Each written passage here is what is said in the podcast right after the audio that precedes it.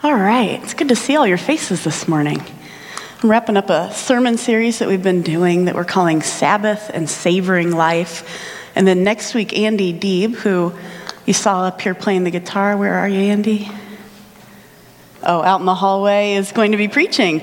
So, Andy has been in seminary out at San Francisco Theological Seminary, and so we thought we would get him up here to preach before he goes back for the fall semester. So, I'm looking forward to hearing you, Andy.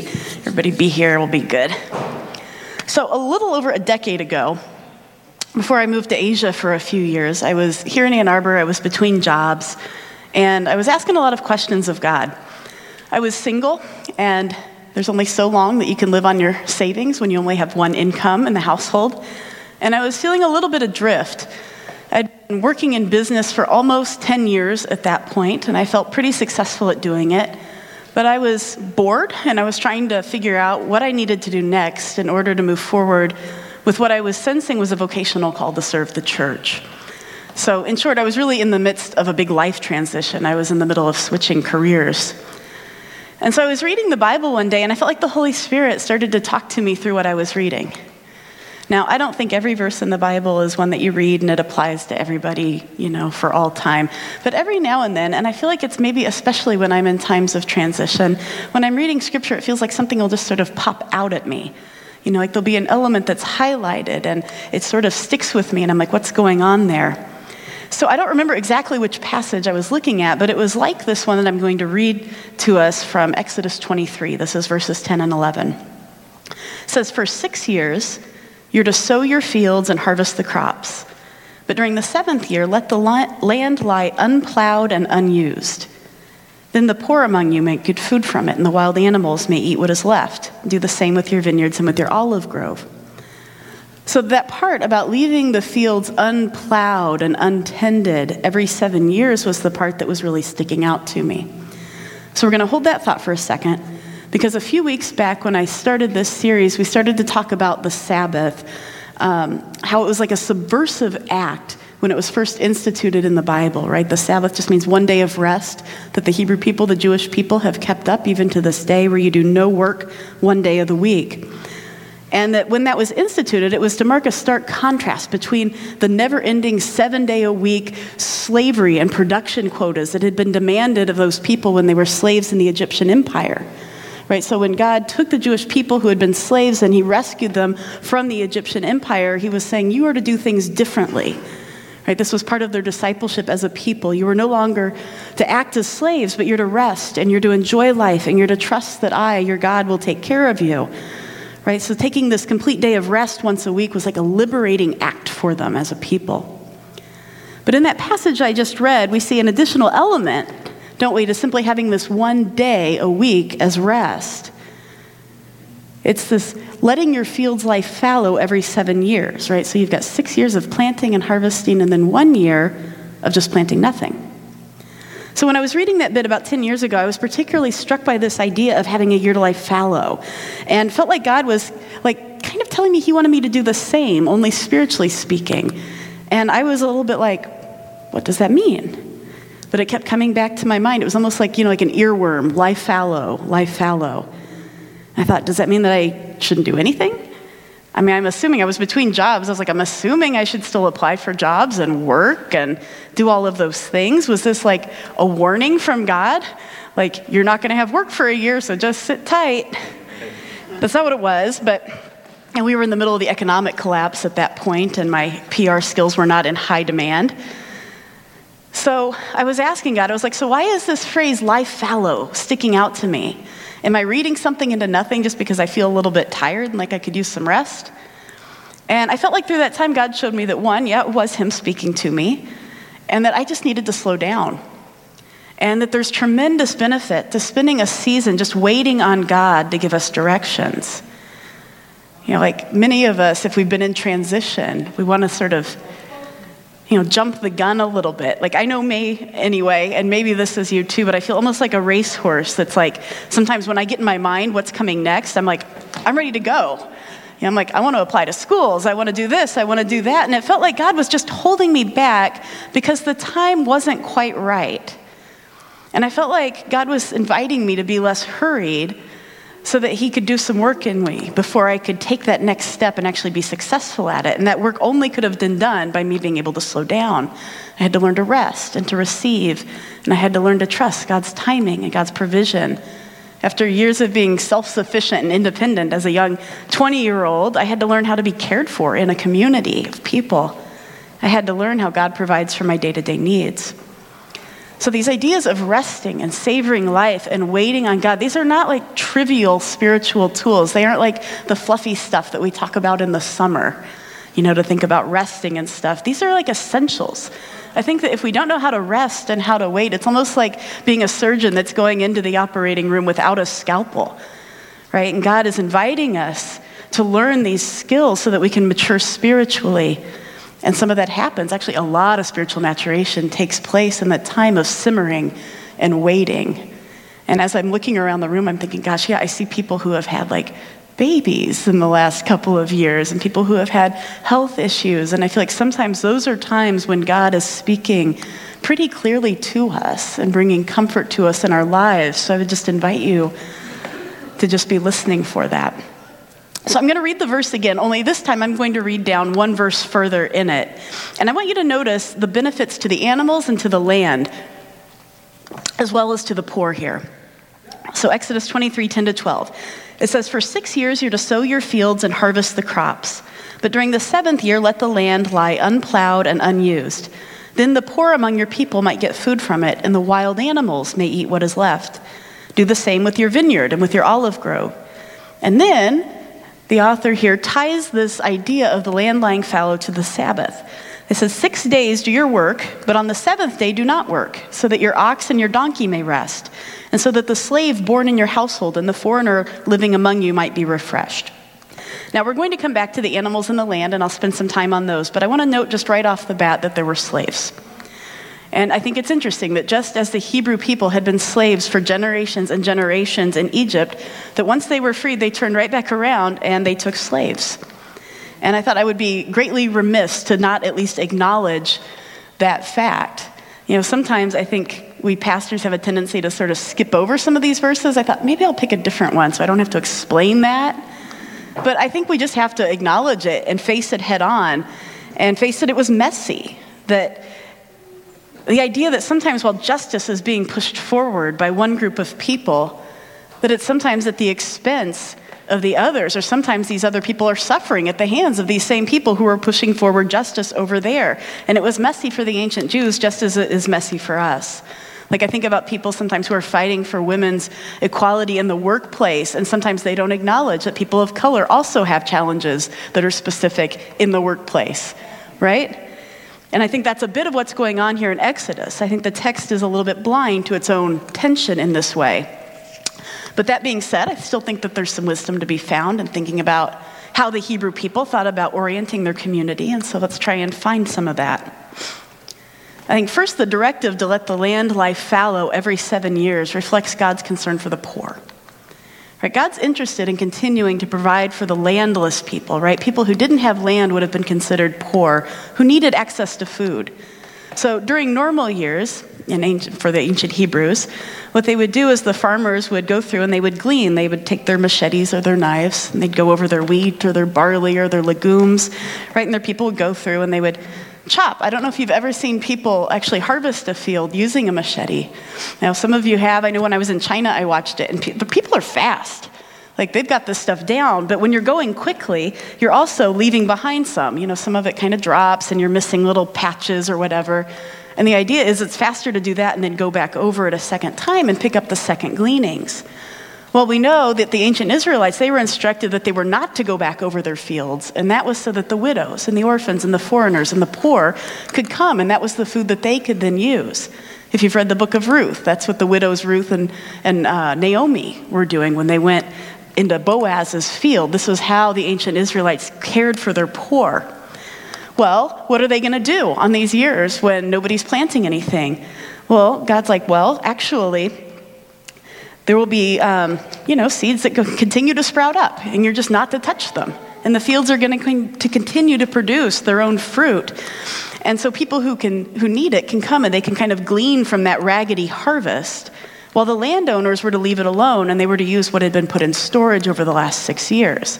Right? So God is making sure that people who are not able to store up sustenance still have access to food. I think one of the problems, too, here that has plagued our modern era has been a really self defeating anthropocentrism. I don't know if I said that right. Right? Meaning that we see humans as the center of everything. We see humans as the most important element in all of creation. But humans aren't the center of attention in this scripture. And when I read passages like this, just even with my own mind, my, I know that I immediately latch onto the parts that have to do with maybe me or people that I know, perhaps apply to other humans. And so I read it and I'm like, oh, yeah, this is about human rest. We're to make sure we have rest. We're to make sure that we don't work every seven years. I notice the effects on like the slaves and the foreigners, and I find myself musing about how frustrating it is that God and God's people seem to move so slowly in bringing about justice and dignity for all humans. And that's what I'm getting out of the verse.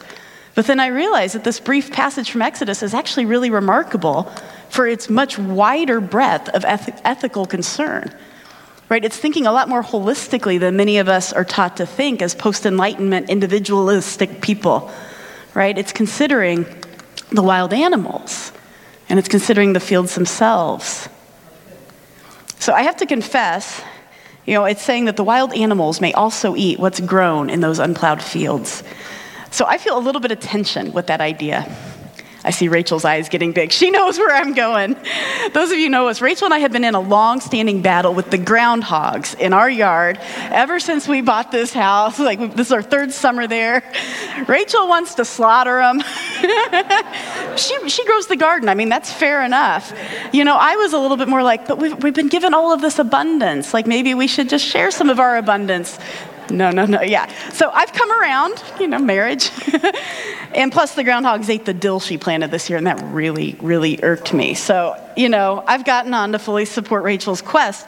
But then I read something like this, and I'm like, I don't know, like in light of this, should we at least think about providing some food from our abundance for the wild animals like God did?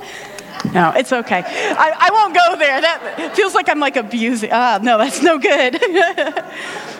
But I say that to just, I actually say that to point out a much larger point, and that is that there's a problem with taking one small verse of scripture and applying it to all people for all time. That I think that's a misuse of scripture. It's not a good thing to do.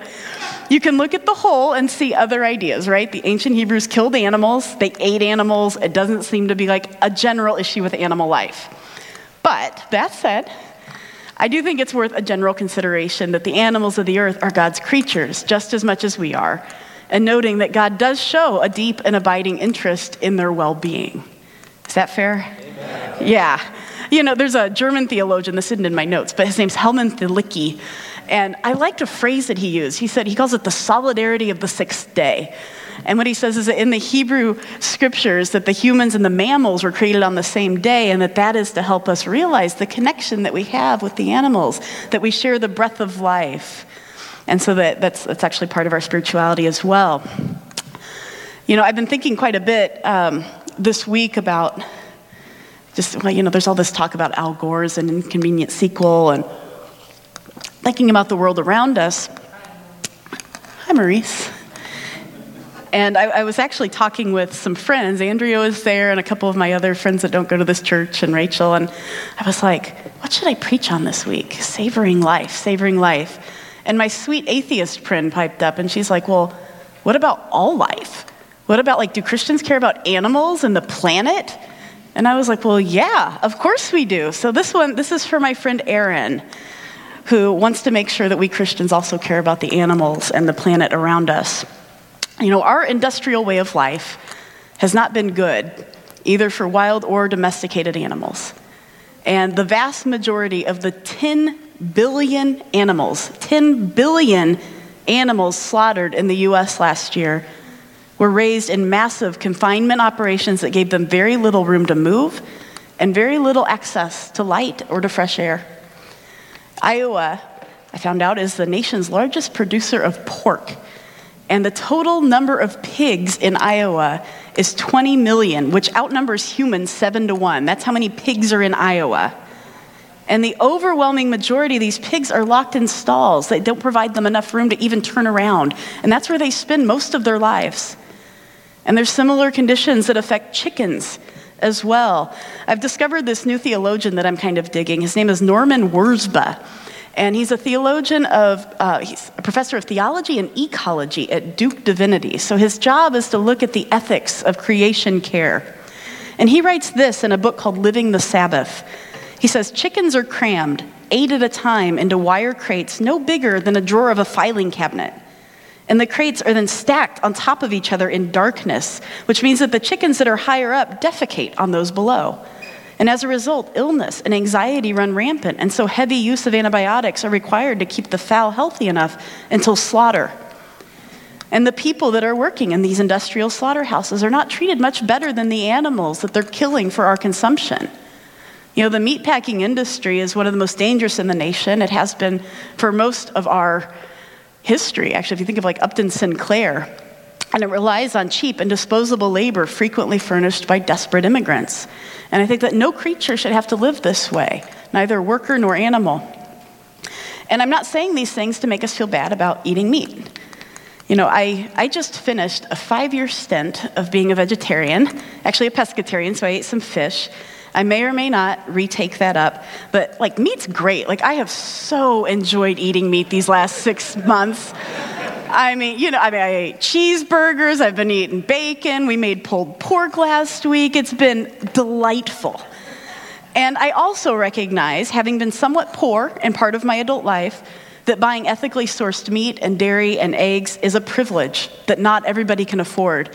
I have had times in my 20s where I was lucky enough to just get, you know, food to eat for the week, much less to think about like having wild caught Atlantic salmon or grass-fed hormone-free cows.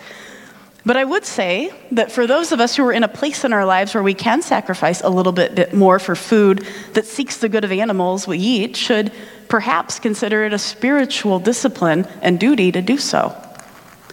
And I would say that includes hunting for food.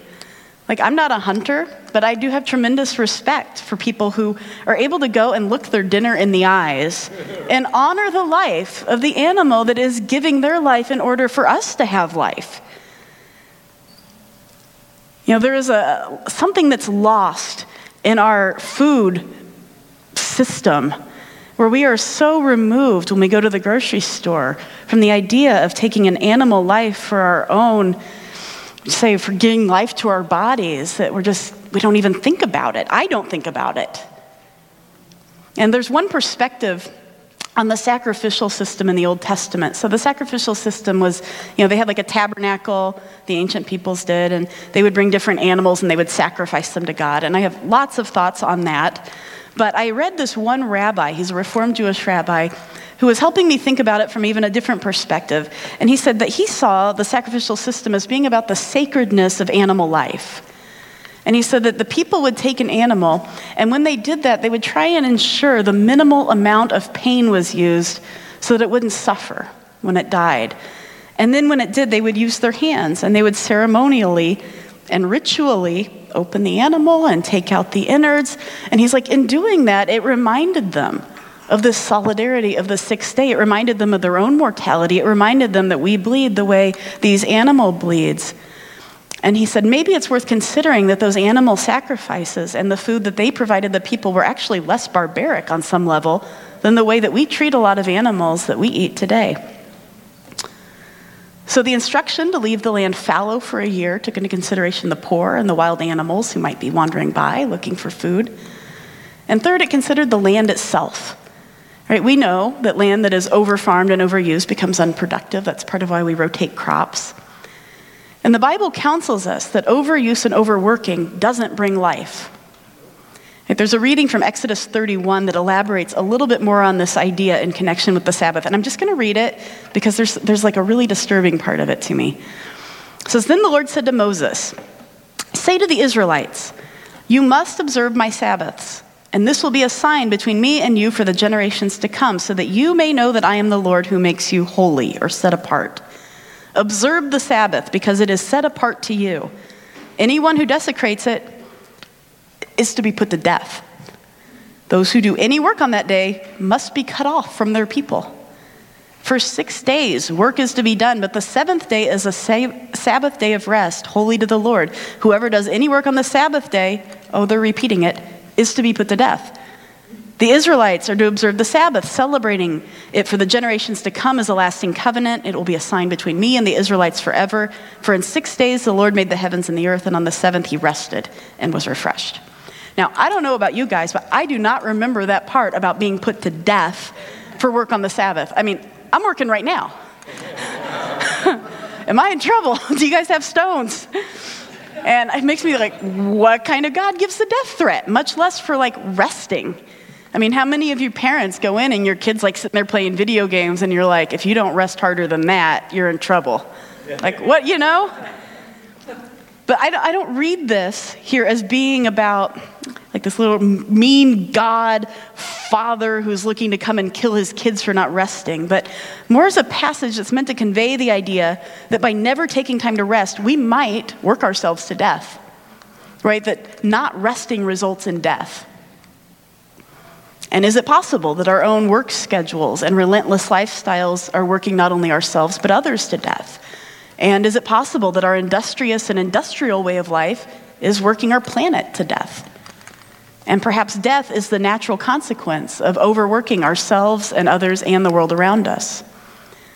So, Wendell Berry, who's a, a lovely writer, fiction writer, he raises, well, not all fiction, but he raises these kinds of questions in a foreword uh, to living the Sabbath. And he says this He says, We're, the, uh, we're living at the climax of industrialism.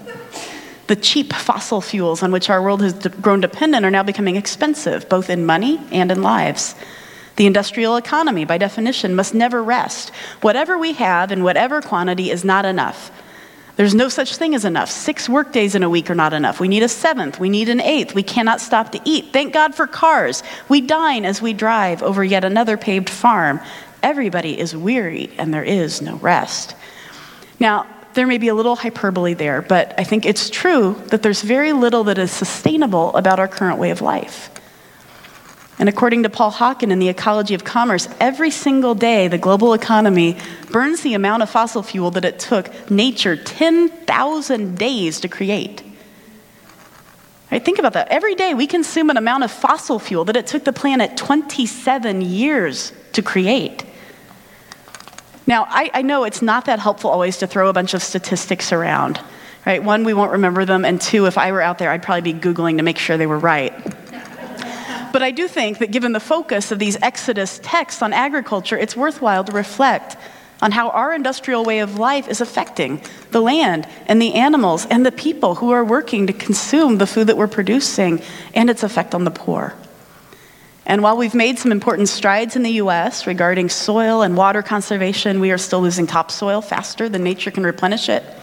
Our applications of fertilizers and pesticides are polluting waterways, contributing to huge dead zones like the one in the Gulf. I don't know if you guys saw, but three days ago, NPR ran an article about the Gulf of Mexico and said that the dead zone there is larger than it's ever been. It's bigger than the size of New Jersey. And what that means is that there's an area of water that has so little oxygen that fish can't live in it. And it's all the cause of all of the pesticide and fertilizer runoff from the Mississippi River, River flowing down into the Gulf of Mexico. The Great Barrier Reef in Australia was declared dead this year.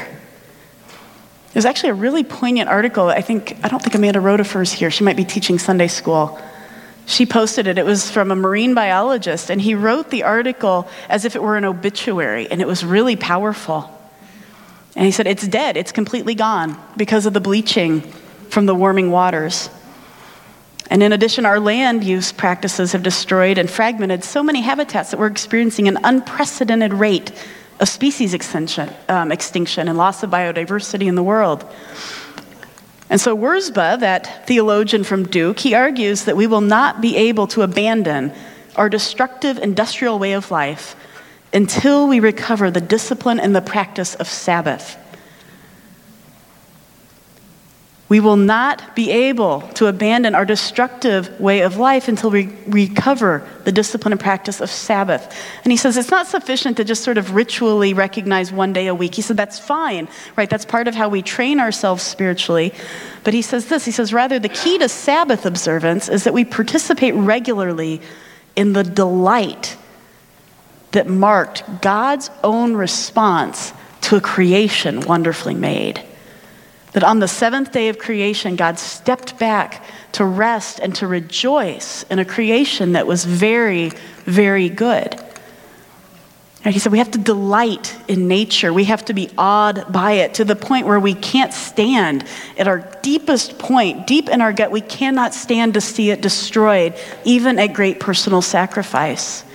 And he says, To reach that point, we have to learn how to rest we have to learn how to wait. We have to learn how to be in this sort of mystical space of being in awe, of feeling at one with the animals and with the creation around us. And that when we reach that point where we can really savor all of life and how it all interconnects, that starts on an individual level. And he said, then that translates into how we perceive the wider world integrating gratitude and praise and rest and letting the Holy Spirit transform our minds so that we see the entire creation, not just humans, but the entire of creation as God given, is so essential to our spiritual practice.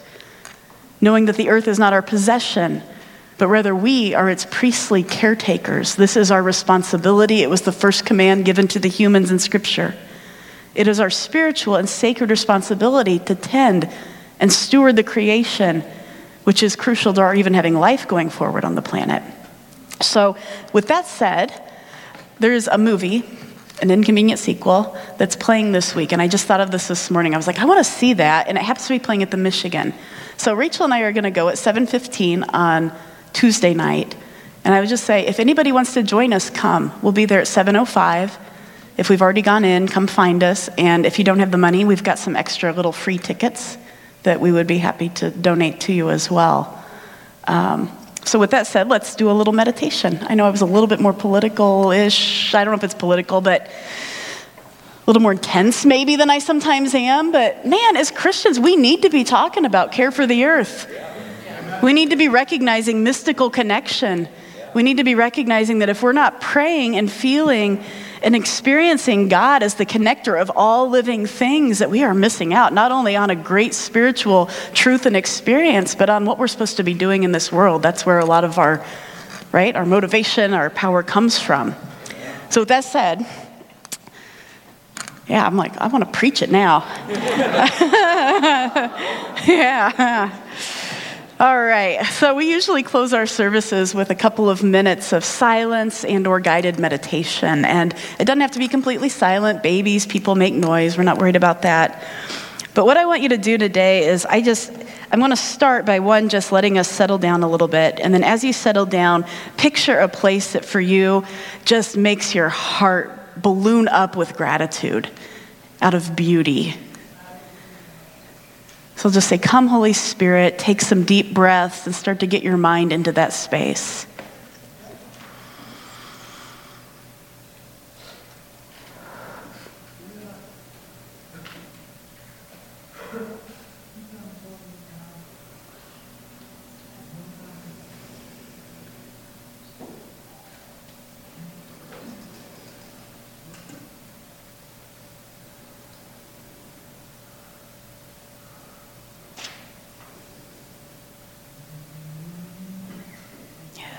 Start to experience, if you can in your mind, just some of the sensory elements of being in that space. Like, is there wind?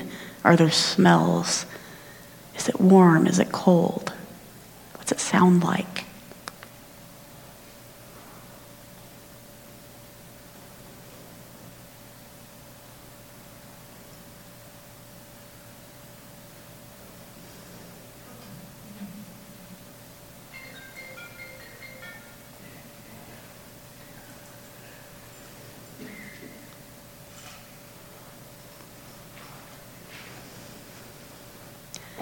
And in this space, what I'm going to do is I'm going to read out a psalm, Psalm 8. And I'll ask that you keep picturing that space. And as much as we're able, just in this sort of limited time and environment, try and experience yourself as really connected.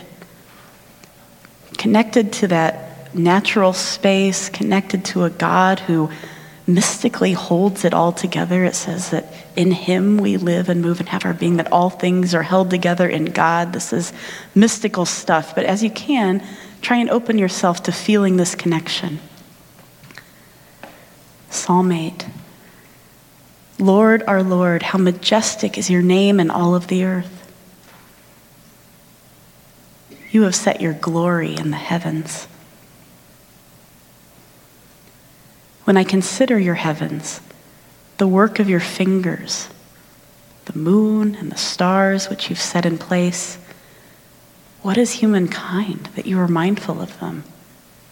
What are human beings that you care for them? You've made them a little lower than the angels, and you've crowned them with glory and with honor.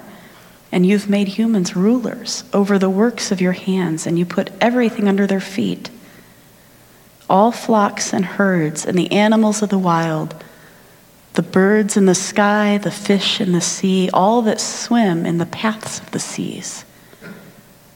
Lord, our Lord, how majestic is your name in all of the earth. And let's just sit in silence for about a minute with that. And maybe ask that God just birth a sense of that responsibility that's been given to the humans over nature.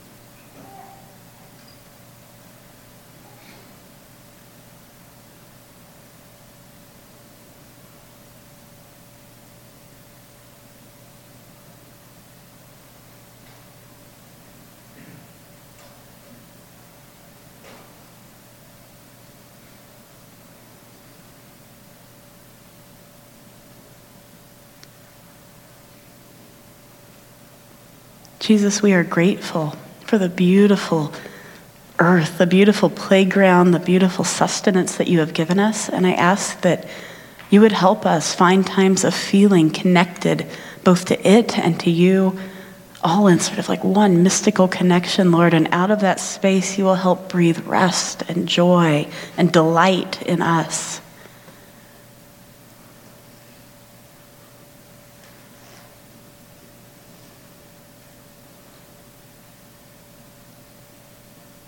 We thank you for being a God who allows us to rest. We thank you for being a God who works in those in between times, in those transition periods, in those times where we've been sick or we have a lot of anxiety about work or about our family or our health or our kids' health. Lord, we ask that that just simmering presence, that time where you feel like you're just waiting, God, I ask that that would just be spiritually productive because I know it's one of the hardest times to go through if that's where you're at. Lord, I would just pray out over the people who are in that space, God, that they would be blessed, that you would be comforting them, that you would be speaking to them, that you would hold their hand and tell them that it's okay in the waiting and that you're there with them. Or that you would teach us to trust your timing in all things. We ask all of this in the name of Jesus. Amen. Amen.